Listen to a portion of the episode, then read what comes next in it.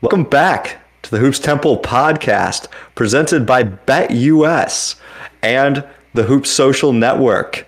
Joining me today, Dylan Williamson Howdy, howdy. and Nico Lawson. Good evening, guys. Gentlemen, we've been recording for what seems like hours. Our conversation has bounced around a lot. We hope that you enjoy this. Check it out. Check out some of the writings we've been doing at hoops-social.com. And don't forget to bet at hoops-social slash bet, where BetUS is now our partner. We hope you enjoy the show.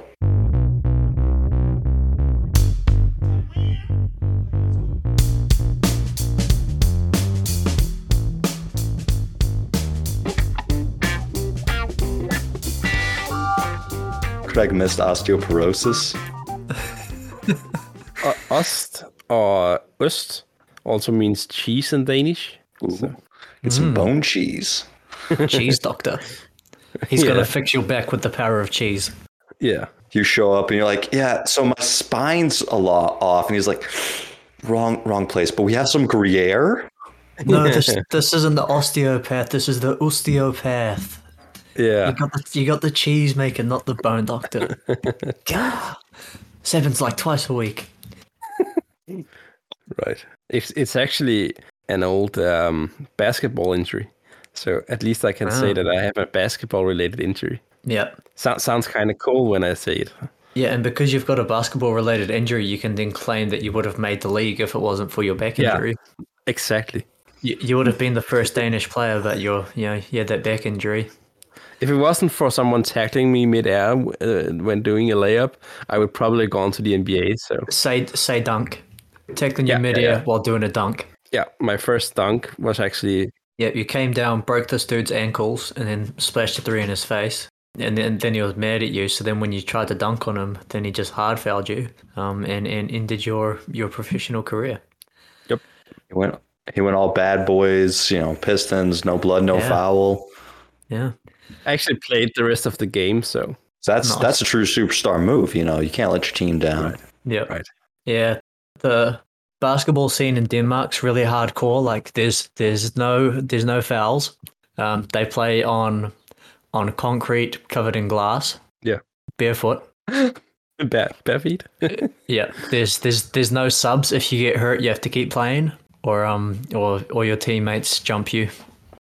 That was actually kind of true, but uh, but that, that was only our team because we sucked so much, so we, we couldn't always uh, get more than- five players together. Oh my gosh. there, there was actually one game where we only had like six players uh, uh, joining us, uh, and like one of them got injured and one got fouled out, so we played four and five. That's a that's a bad game. I I get it. I when I was in uh, high school, you know, small school, we had um, 15 players on the varsity and JV combined. Um, we had five guys that would play both, so they'd like start JV games and then come off the bench for varsity. Uh, well, when we got into you know state tournaments, you had to play for one or the other, and all of them played up, and so there was only six of us on JV, and one of the guys was Seventh Day Adventist, so he wouldn't play after Friday at a certain point uh, because of the Sabbath, and then he wouldn't play until Sunday sundown. So we had a three-game Friday Saturday tournament with just Right. five of us.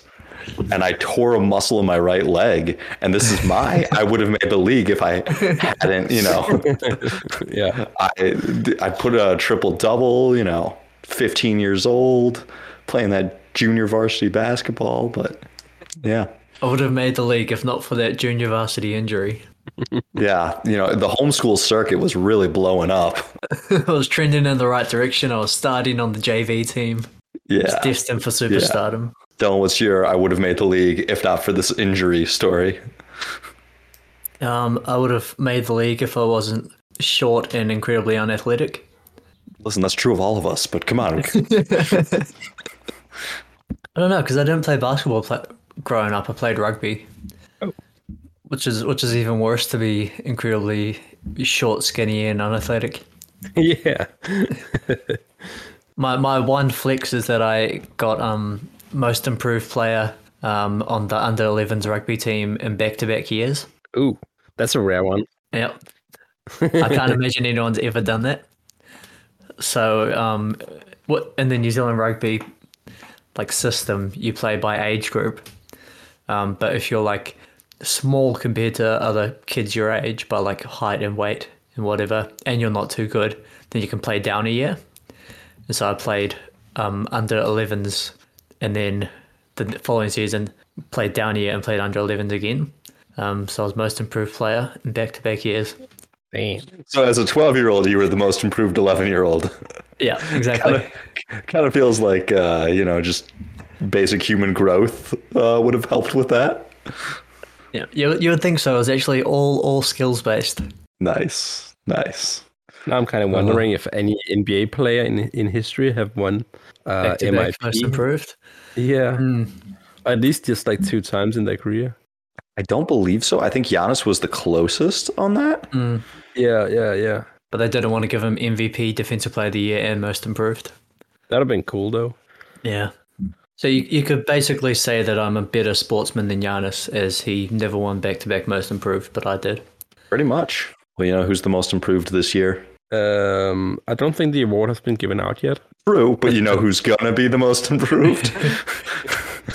um, the tone with which you said that makes makes me think there's there's a joke coming up here. Kind of. The Eastern Conference. Ah, yeah. So coming into the MLK Day slate of games, the East actually has a winning record against the the West. Uh, 122 games to 118 games. The West may have the top four seeds right now. Uh, I mean, I shouldn't say may have. The West does have the top four seeds, but the East then has 11 of the next 13 teams. Currently, the East's 11th seed, so missing the play in, would be the seventh seed in the West. That's crazy. Mm. Now, there is some fluky stuff going on. You know, a couple of you know good teams play bad teams. So, and it's uh, you know three games over 500. But what say you? Who do you guys think is the better conference this year? Um, I think the West is more top heavy, and I think there are some teams that have been hit hard by injuries such as uh, Denver Nuggets. But but I kind of feel like the Clippers, the Clippers too. But like the Eastern Conference has more good teams right now, I think, than the Western Conference. Like legit, they have four teams that could go to the finals. Which four? mm. Mm. The Bulls, the Nets, the Heat, and the Bucks. Uh, as I said it, I was like, uh, the Bulls. yeah, but like we can't keep like underestimating the Bulls. Ah, not quite there yet, guys. They're a play-in team, and, the, and and then they're the one seed. I mean, they are they're six and a half games above being out of the play-in, like yeah. on the bottom side. There's so much grouping and bunching in the East that is like it's kind of wild. Like 11, 11 teams plus 500. Yeah, that's crazy. Like the the difference between the four seed and the five seed in the West is the same dif- difference between the one and the nine. Yeah, in the East. Right. And Chicago's slipping. Dylan, you were put, pointed out in the pregame, or pre-pod, that some uh, some disturbing numbers. You want to get into those?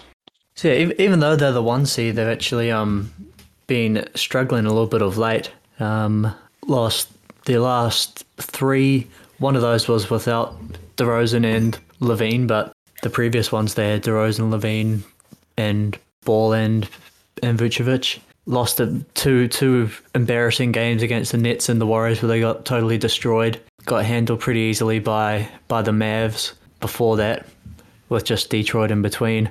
Six and four in their last ten. As I said, they've lost three in a row. They're actually the luckiest team in the league by wins above expected wins, so they're you know, they're number one in the in the East, but they're actually eleventh in the league in net rating. So by a point differential, they're a pretty average sort of team. What's probably most concerning is that the reason that they were so overperforming what we all expected of them early on is that much to make everything that I predicted totally and incredibly wrong, they actually had a really good defense. Um, that's down to 15th now, actually down to 17th, so they're they're down now to a below average defense. Right. Over the last few games, or like? o- overall for the for the entire season, they're down to seventeenth. Right, Um, and the in the in the last two in the last two weeks, they're um one of the three worst defensive teams in the league, giving up over 121 points per 100. Oh wow. Yeah, some of that's bad luck with schedule. You know, having to face Brooklyn, having to face Golden State. Um, but you know, there's also a Detroit in there, and there's the Mavs who haven't been lighting it up too much, and you know, a few other mediocre teams. But the defenses, which was fantastic to start the season, you know, they were a, team that was top five in offense and defense. You know, a couple weeks in, the offense is still strong, but now below average defensively and and trending trending worse. Yeah, pulling up the synergy numbers, the more they're playing Coby White, kind of the worse it's gotten. Like he is a poor defender. He's giving up 1.09 points per possession. Uh, being without some of their best defenders like Caruso, who's giving up literally 0.79 points per possession. So like Yeah. top 70th percentile. Uh, he, Javonte Green, very similar numbers. Um, Patrick Williams has been out. Even Derrick Jones Jr., who who's got poor synergy numbers, uh, but like those arms, that wingspan, that athleticism can be really helpful in a lot of different defensive scenarios.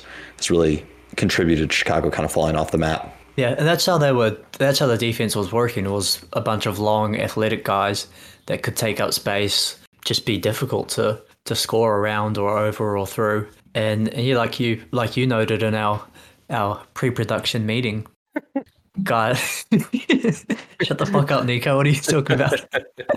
So Um, We have pe- pre-production meetings. yeah. It sounded so formal. Missing guys like Green and Caruso and Derrick Jones really takes away some of that defensive identity and the way that they were succeeding. Um, and having to put in guys like Coby White, having the, the weaknesses of DeRozan and Vucevic and LaVine more exposed, has been hurting. I think it will be interesting to see how well DeRozan and, and Vucevic can hold this down. Li- Like maybe we'll actually see that the lack of depth can't, can't be like the um, Achilles heel to this Chicago Bulls team. Yeah. It's not just like a lack of depth, but it's like how important those depth pieces are to their to their success. Like Yeah. if Javonte Green and Derrick Jones Jr. getting hurt are the reason that your you know, your your your team plummets in, in quality, Yeah. that's that's not a good sign. And some of those some of those guys, like when you come to the playoffs and teams are scouting and Derrick Jones Jr. can't shoot and Javonte Green is not going to make shots in the playoffs. Um, Right. Can you even play those guys? And then if you can't, then you're relying on Vucevic, who is is himself liable to be played off the floor. Yeah. You're relying on DeRozan, who's a notorious playoff underperformer Right. and and maybe you see teams really start to attack the likes of Vucevic and DeRozan, um, which we haven't really seen to to you know so far. As whenever I've watched the Bulls, like they're they're not picking on DeRozan, who's you know in in a one on one situation or defending pick and roll is like one of the worst defenders in the league. Yeah. Normally, I would 100% agree with you, but the numbers on him actually this year have been really good, and, and DeRozan has spoken really highly of Right. his time in San Antonio and how that's helped him as a defender. But couldn't that also just be Derrick Jones Jr., um, uh, Ayo Dosunmu, Javonte Green, like kind of making his life easier? It's like they- they're, they're the main wing defenders, and he can just relax a bit more. Yeah, I think one of like the interesting phenomenon that we're seeing is you know really good individual offensive players. So like DeRozan and like Jokic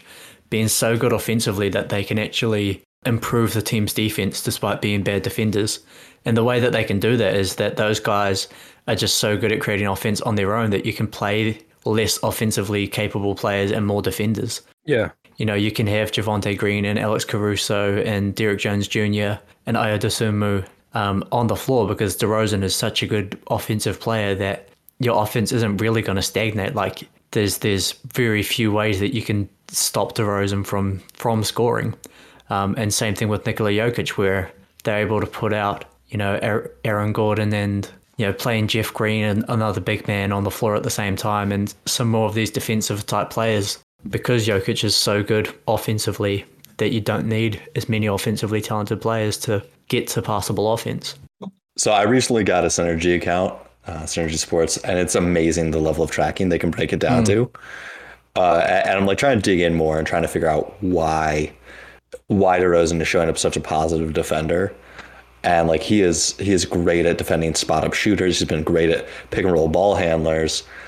Um, but if you scroll down, they have this wonderful little section uh, for catch and shoot guys, and you can see what a guy normally shoots when he's being guarded, and when he like what he normally shoots when he's being guarded by DeRozan.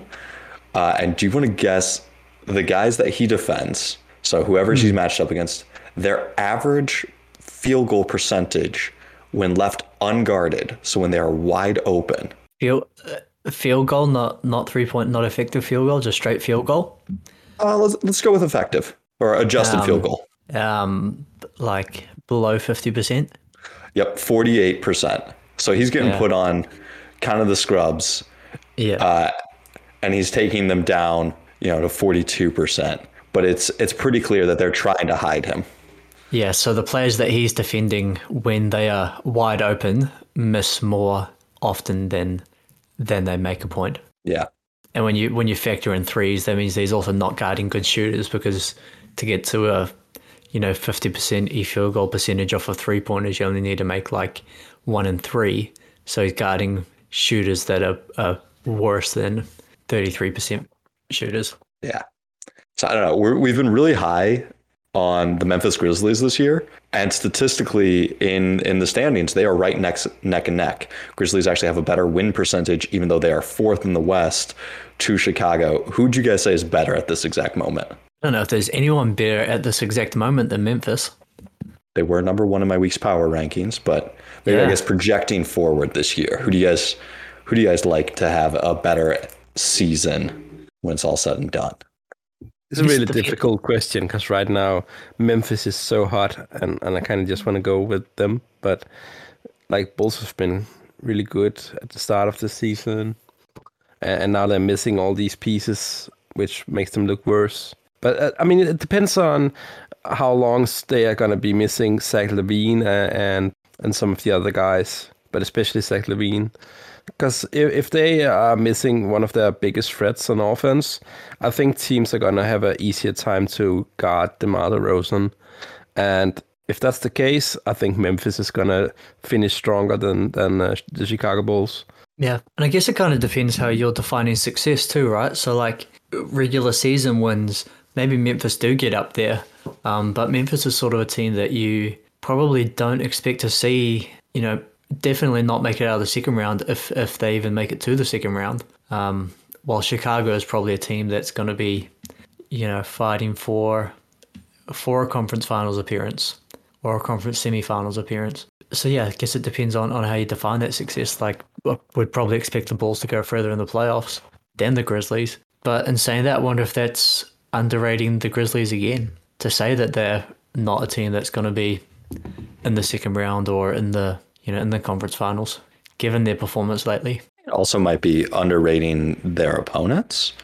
Chicago is going to have to be one of Miami, Brooklyn, or Milwaukee, and Memphis is going to have to be one of Utah, Golden State, or Phoenix to get to that second round. I'm not sure either of them can do that. No, you, you you're talking about the Sorry, to get past the second round. yeah to get past the second round. I'm saying like, do we actually expect? You know, with with what degree of certainty that Memphis will even be a second round team? Like, how much would we favor them over Dallas or over over Denver? Yeah, and that's the thing that's bugging me. Like, I, I- I don't see them as a favorite in in many of these series. Mm-hmm. And it depends if if Ja Morant's just gonna like jump up and block the ball while it's 14 feet in the air every time. Right. You know, that's that's pretty hard to win against. I wonder. I kind of wonder if if that no, not Dallas. If Memphis is going to be active at the trade deadline. I mean, they they could. I think they could use Caris LeVert or, or maybe Jerami Grant. Like they could really use a good wing playmaker. They've got like a lot of depth and don't really have any holes.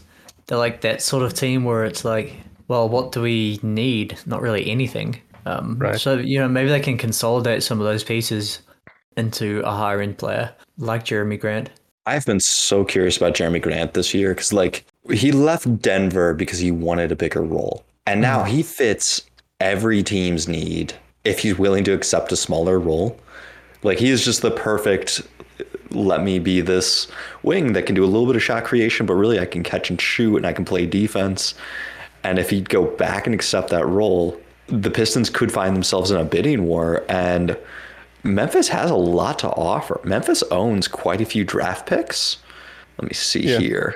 They have uh, they've got the Clippers, or sorry, they've got the Lakers pick if it falls in the one through thirty range, or sorry, eleven through thirty. They've got Utah's Which is not a as guarantee at this point. It's not. It is not. Utah's but pick. they've got yeah, so they got Utah's pick and they've got Golden State's pick. So uh, on top of their own, which I mean that's four first round picks. There's no way the hmm. Grizzlies plan to keep and bring in four rookies to next season. I mean, maybe Max will bring in two, and you know you can start packaging those to move up. But none of these are going to be great picks. But like, hey, if you offer two or three of those with like almost nothing else, just matching salaries, you, you could get a Jerami Grant. You could get something actually hmm. pretty decent. Well, you know the the other move that they could make is to get Grant is maybe if Detroit throws in a couple of their own firsts, um, is Jerami Grant for John Konchar, um, as long as Detroit is willing to throw in a couple unprotected first round picks as well. I mean, the the Pistons do need some something in the guard herd lineup, so maybe they can uh, they can also try to get Tyus Jones or just I mean, even even De'Anthony Melton could be quite interesting. They're not using him that much, but but like he's he's got a lot of upside. I don't know. I just I think we all thought that this season would be a rebuilding year for Memphis, and they moved Yeah, and they're off. the fucking four seed. and not just like the four seed, but like the fourth best team in the, the league. Like that that needs to be restated and reiterated because I for like remember last year when people kept comparing like Embiid being the number one team in Philly to Jokic for the MVP debate, and they're like, ah, Jokic is the sixth seed, ah, Embiid is the number one, and I'm like, yeah, but their record is like a game uh, game difference. It's just the one Yeah. conference is much better. Yeah, and and Memphis are, are, are five games ahead of Dallas, who are who are fifth. It's like they're solidly a four seed. Yeah. Like there's a there's a massive drop between them. But first, a quick ad. This podcast is brought to you by BetUS. BetUS is the official sportsbook partner of Hoop Social and the Hoops Temple podcast. US bettors in all states are welcome and payouts are fast and easy. Wow. To sign up today, visit hoops-social.com forward slash bet and take advantage of their 125% sign up bonus. Oh wow. Put down 100 bucks, bam, 125 bucks to bet the Heat for Eastern Conference champions. An investment as solid as investing in Cam Reddish. Ooh. Now, terms and conditions do apply. Please be responsibly. If you have a gambling problem, call 1 800 Gambler. Again, that's hoops-social.com forward slash bet to get a 125% sign up bonus. BetUS, the official sportsbook partner of Hoop Social and the Hoops Temple podcast. I wish terms and conditions applied to that Westbrook trade. well, elsewhere in the league, we've got Kevin Durant injured, about to miss four to six weeks. Is this just a stealth tank job for the for the Nets?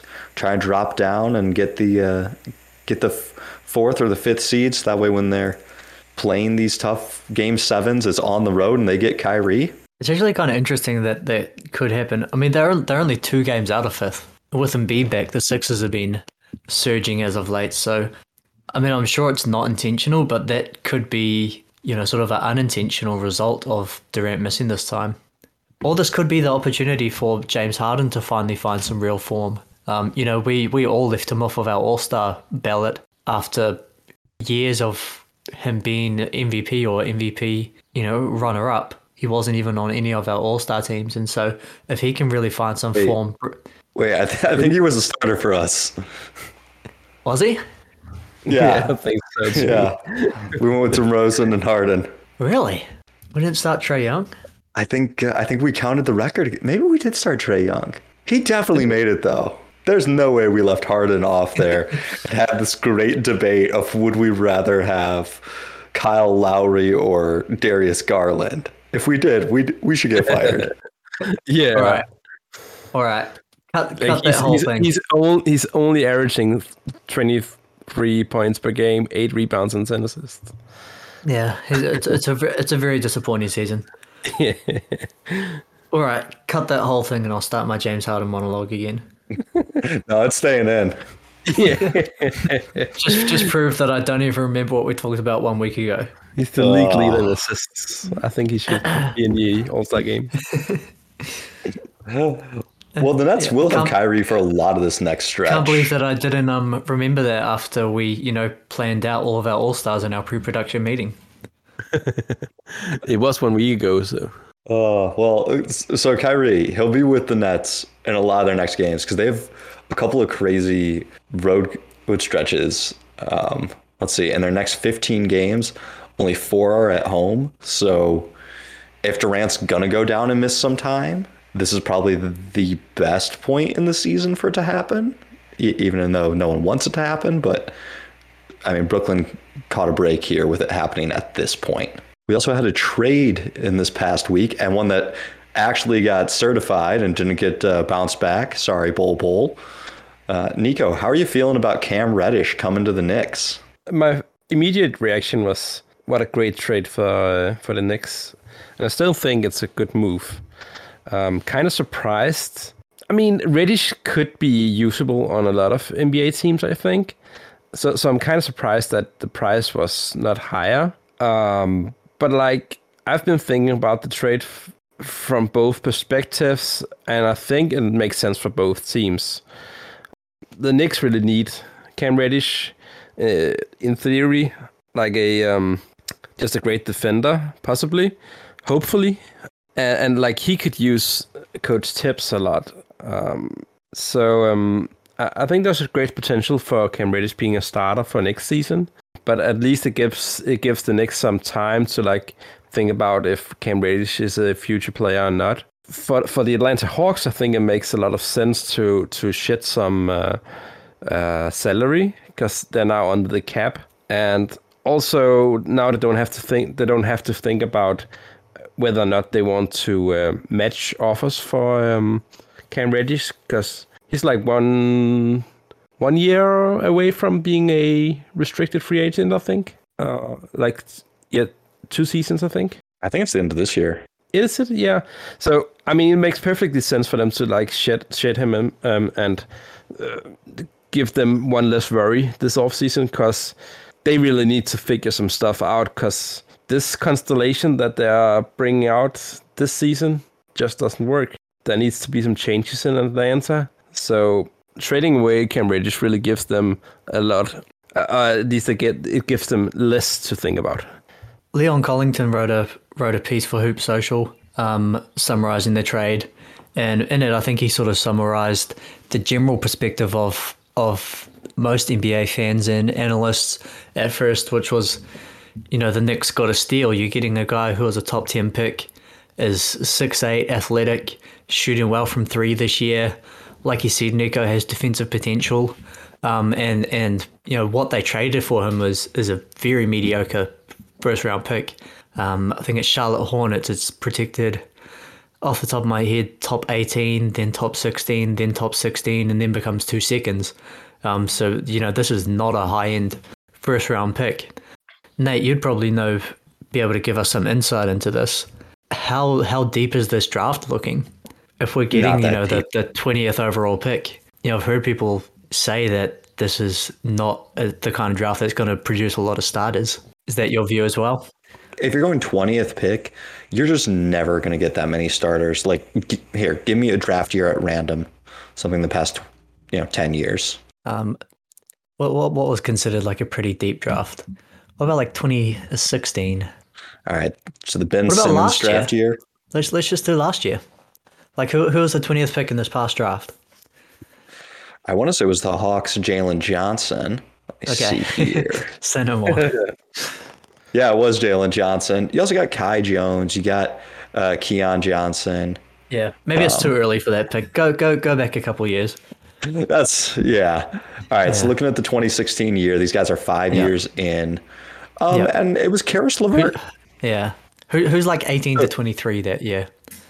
So 18 to 23, we got Henry Ellenson, bust. Malik Beasley, you know, solid scorer. Uh, Levert, DeAndre Bembry, Malachi Richardson, uh, Ante Zizic, uh, Timothy Luau Cabarro. Right. So that's like more more busts than like rotation players, really.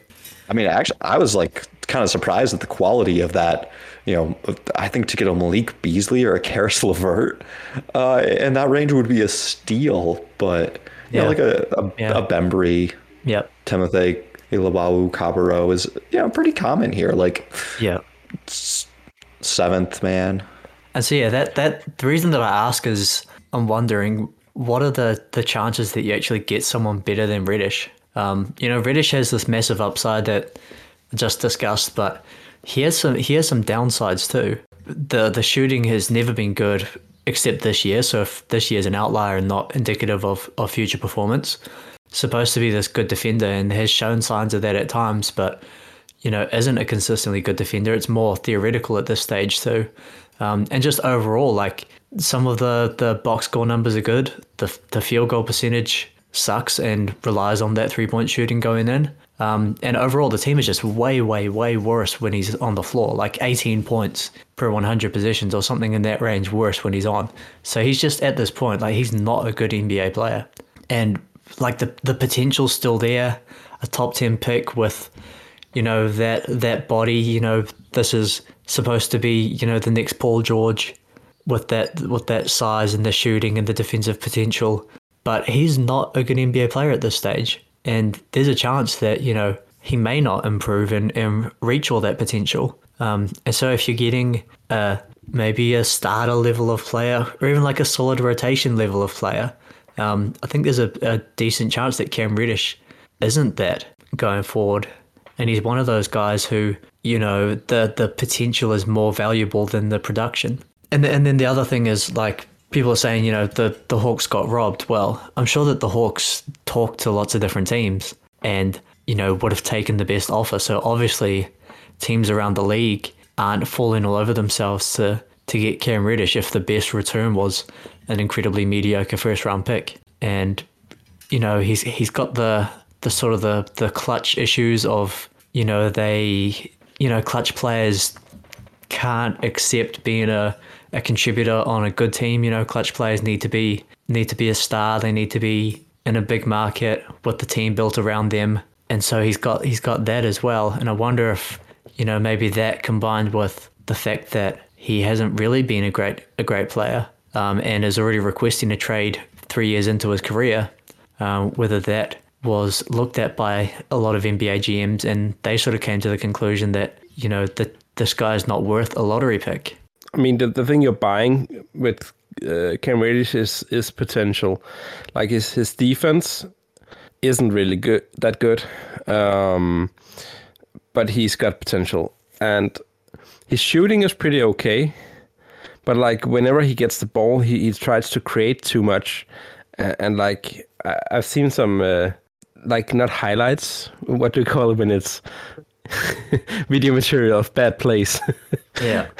but, but like his, his yeah i mean uh, his playmaking is just really uh, most of the time it ends up bad when he Yeah. when he's trying to play make and and and that's something that needs to be polished away um and i think Thibs might be the right coach for him so so that match could be pretty good but he asked for a trade at the start of the season i think that was something that like like the hawks was was uh, talking to every team in the league at the start of the season about like who who would put out the big biggest package for him i think i mean i I don't see anyone really paying that much more for him a- as like he he, he can't really help a contender so there's, there's there needs to be some long term uh, investment for him. Like like I don't think the Knicks is gonna start him this season. Uh, def- definitely not. He, he might not play more than 15 minutes this season per game. Yeah. He, he does sort of fit a need for them, though. Like, they just needed a, Yeah. someone to just back up RJ. Um, Right. And he can play that role to just give them, you know, a, a wing sized guy. Um, one more thing just to keep picking on all of his weaknesses. He, for some reason, is like a terrible, terrible finisher. Like he cannot he cannot finish a layup. Um, he's one of the worst um, finishes at the rim of of any guy on the wing. Twenty third percentile, twenty seventh percentile, sorry, in rim field goal percentage. So this guy just cannot make a shot other than the three pointer, which he's never made before. Um, and so, like I said, if that 37% is a little bit of luck and is not indicative of what he actually is, like combine that with the guy takes a lot of mid ranges and doesn't make any of them. He can't finish at the rim, is a is a poor playmaker, and you know doesn't doesn't you know maybe play with a lot of basketball intelligence at this point. Like he's he's just not not a great NBA player at this stage. Nico hit the nail on the head when he said something about investment.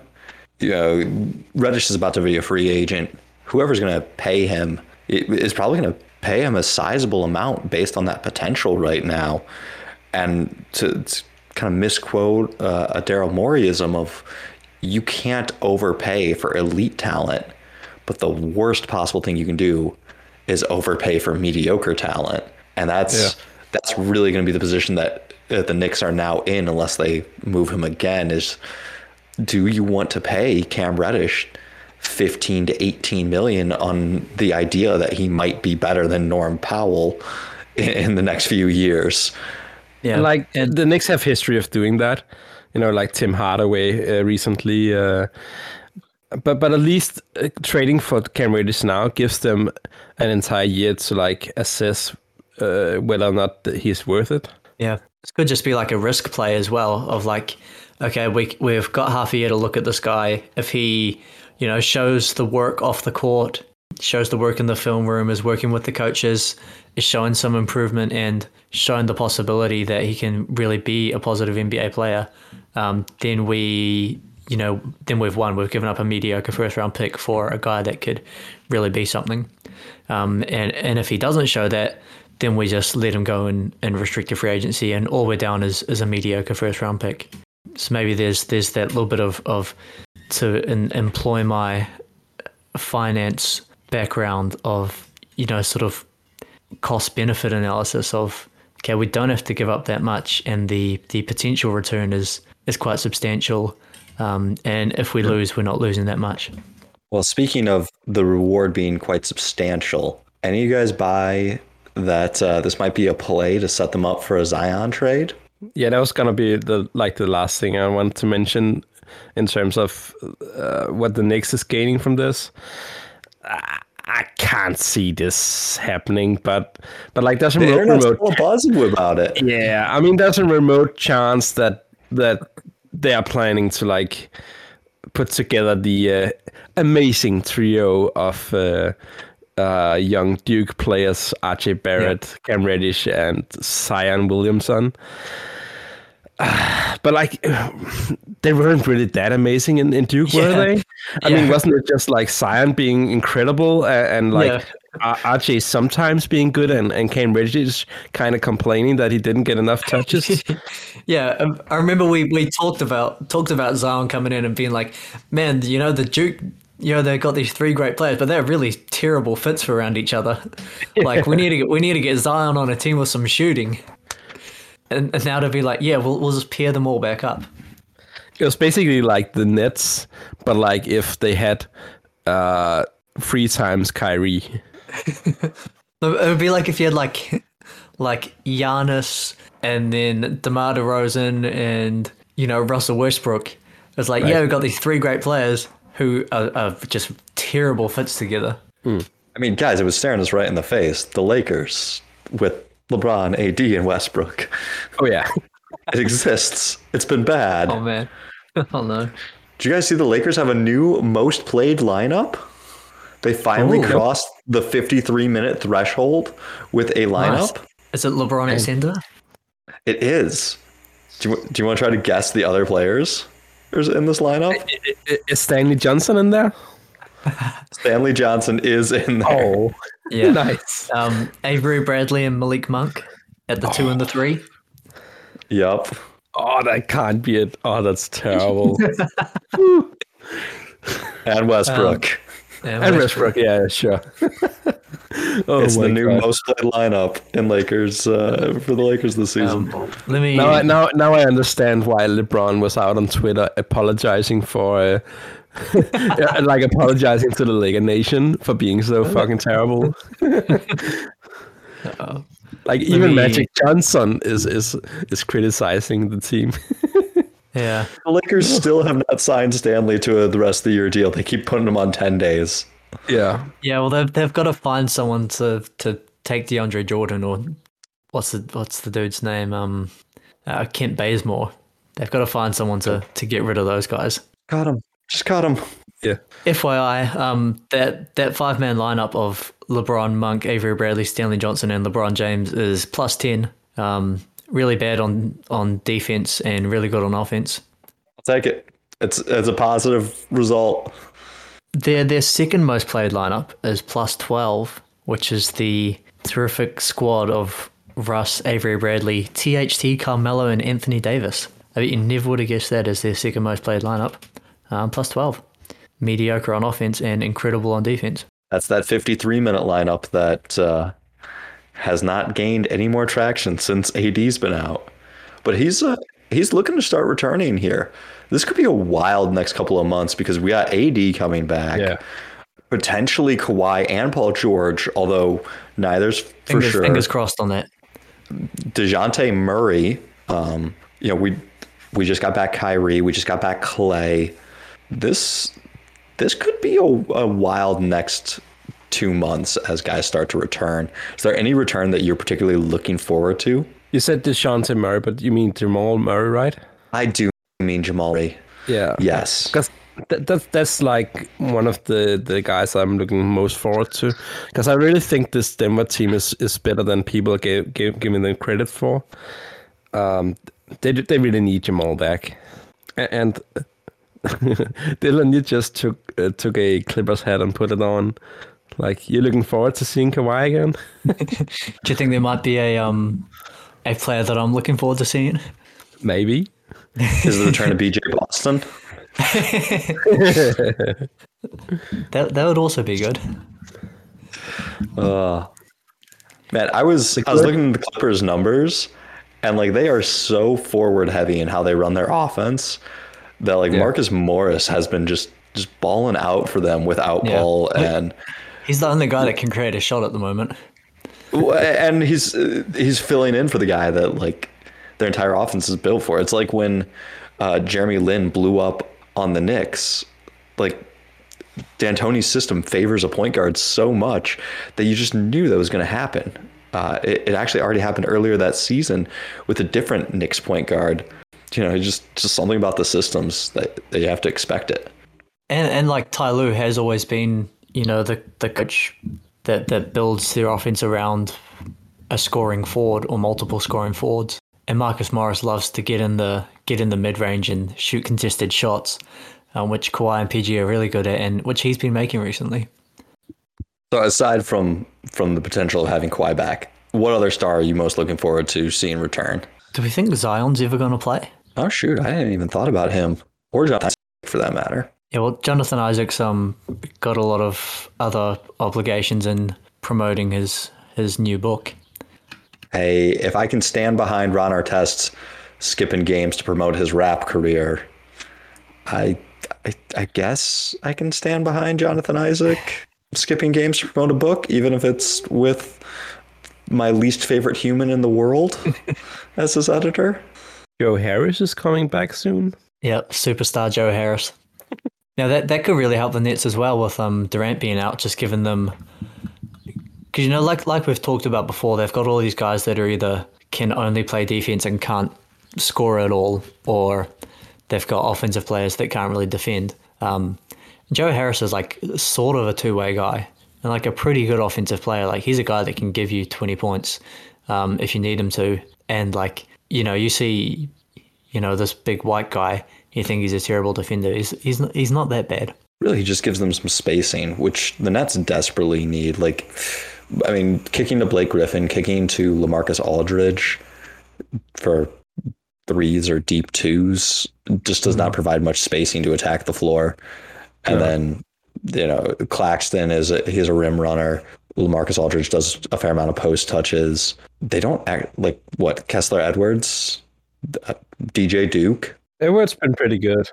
Yeah. But, but, yeah, he's gonna he's gonna bring a, another dimension to this offense.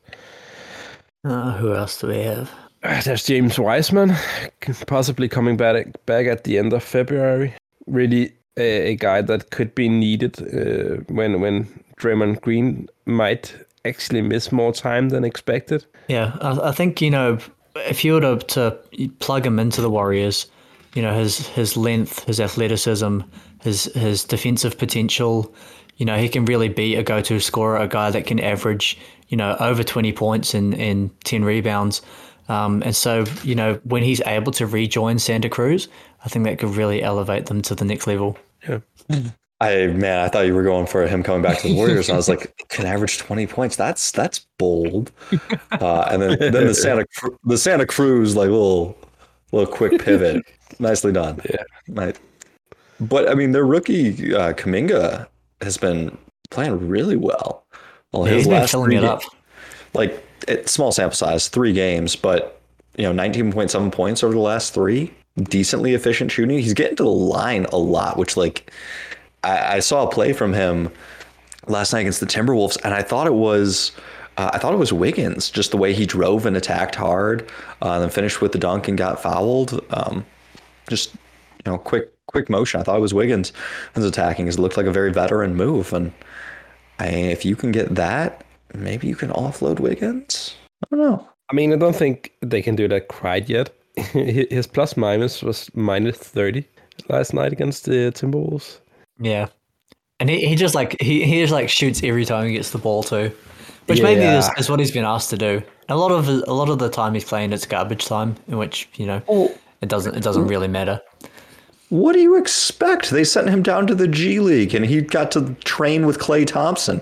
What are words of advice you think Klay is telling this guy?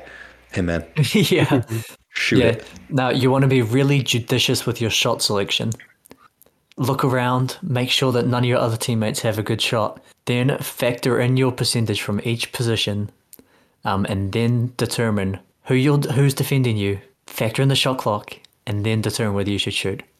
Listen, man. Statistically like, speaking, if you like pass that's the that's ball, not what he's doing. All, all he's giving is, have you got the ball? Yep. Can you see the room? Yep. Right, shoot. oh gosh. We also yeah. kind of forgot. We, we kind of forgot to mention. Uh, Bam Adebayo. Like oh, he, yeah. he's, he's supposed to come back uh, today, I think. Is he? That'd be huge. Is there a Heat game tonight? Um, I don't know, but Miami Miami ended uh, yeah. ended December on a nice little run. They're playing uh, Toronto tonight, and he's supposed to be back, which is pretty damn terrible for my. Uh, I, Omer Yurtseven have, has been amazing on my fantasy team. Yeah. And now now he's like one, one of the best might, rebounders well in the game. Yeah. Truly Hassan Whiteside 2.0. Yeah. Basically. All right. Well, any uh, any kind of final takes? Anything you guys have been seeing or observing that you want to get off your chest on this podcast? You don't have any um, Russell Westbrook trade ideas? Really hard to make salaries match with the Shanghai Sharks. I mean, just the conversion rate between. Yeah. I guess my final shout out is hey, defensive guys that are, are busting your butt. Grant Williams, Jarred Vanderbilt, we see you. Keep keep doing it. Grant, you've had a number of nice games from games lately where you've D'd up some guys, so keep it up. Yeah. Like normally those sort of players get overrated by their fans, like Celtics fans, you would think would overrate those sort of guys, but they really don't like Grant Williams, and I've always liked Grant Williams. You can't have two Williams on the same team. It's just mm, yeah, maybe maybe that's it. Maybe he should he should just um go Nene and he's just Grant from now on. That'd work. Are there any yeah, other notable grants in the league? Any what? Any other notable grants? Uh, uh, like a player's named Grant. Yeah. Uh, Grant Hill. Think, uh, there's Grant Riller. Yeah, but Grant Hill's out of the league. Just I'm just oh, wondering if you get away with Grant. Yeah. Um, I mean, like go all the way. Like don't even have a last name like Nene. Just put Grant on the back of his jersey as well, and then that um you, you don't have to worry about you know clashing with the Time Lord. I, I think it would do wonders. That's that's great PR branding. Yeah, you you guys can have that one for free. Next one will cost you though. Nico, any final takes? Uh, I was considering mentioning Luka Doncic, but, but like whatever. Yeah, go for it. nah, that, that's that's it. Any any takes? is just good. no, I just want to shout out Luka for for being a plus defender, um, and, and also shout out to the um, amazing Dallas coach um, Jason Kidd for playing Josh Green. It's great. Um, what if we renamed Kidd? So, I really don't want to talk about the Dallas Mavericks. All right. Nate, so if um if someone was to message us if they want to where would they uh, need to go or who would they or where would they write for, for catching us? Yeah you can find us on twitter at hoops temple pod you can email us at hoopstemple at gmail.com find us on tiktok or facebook at hoops temple love to hear from you. Thanks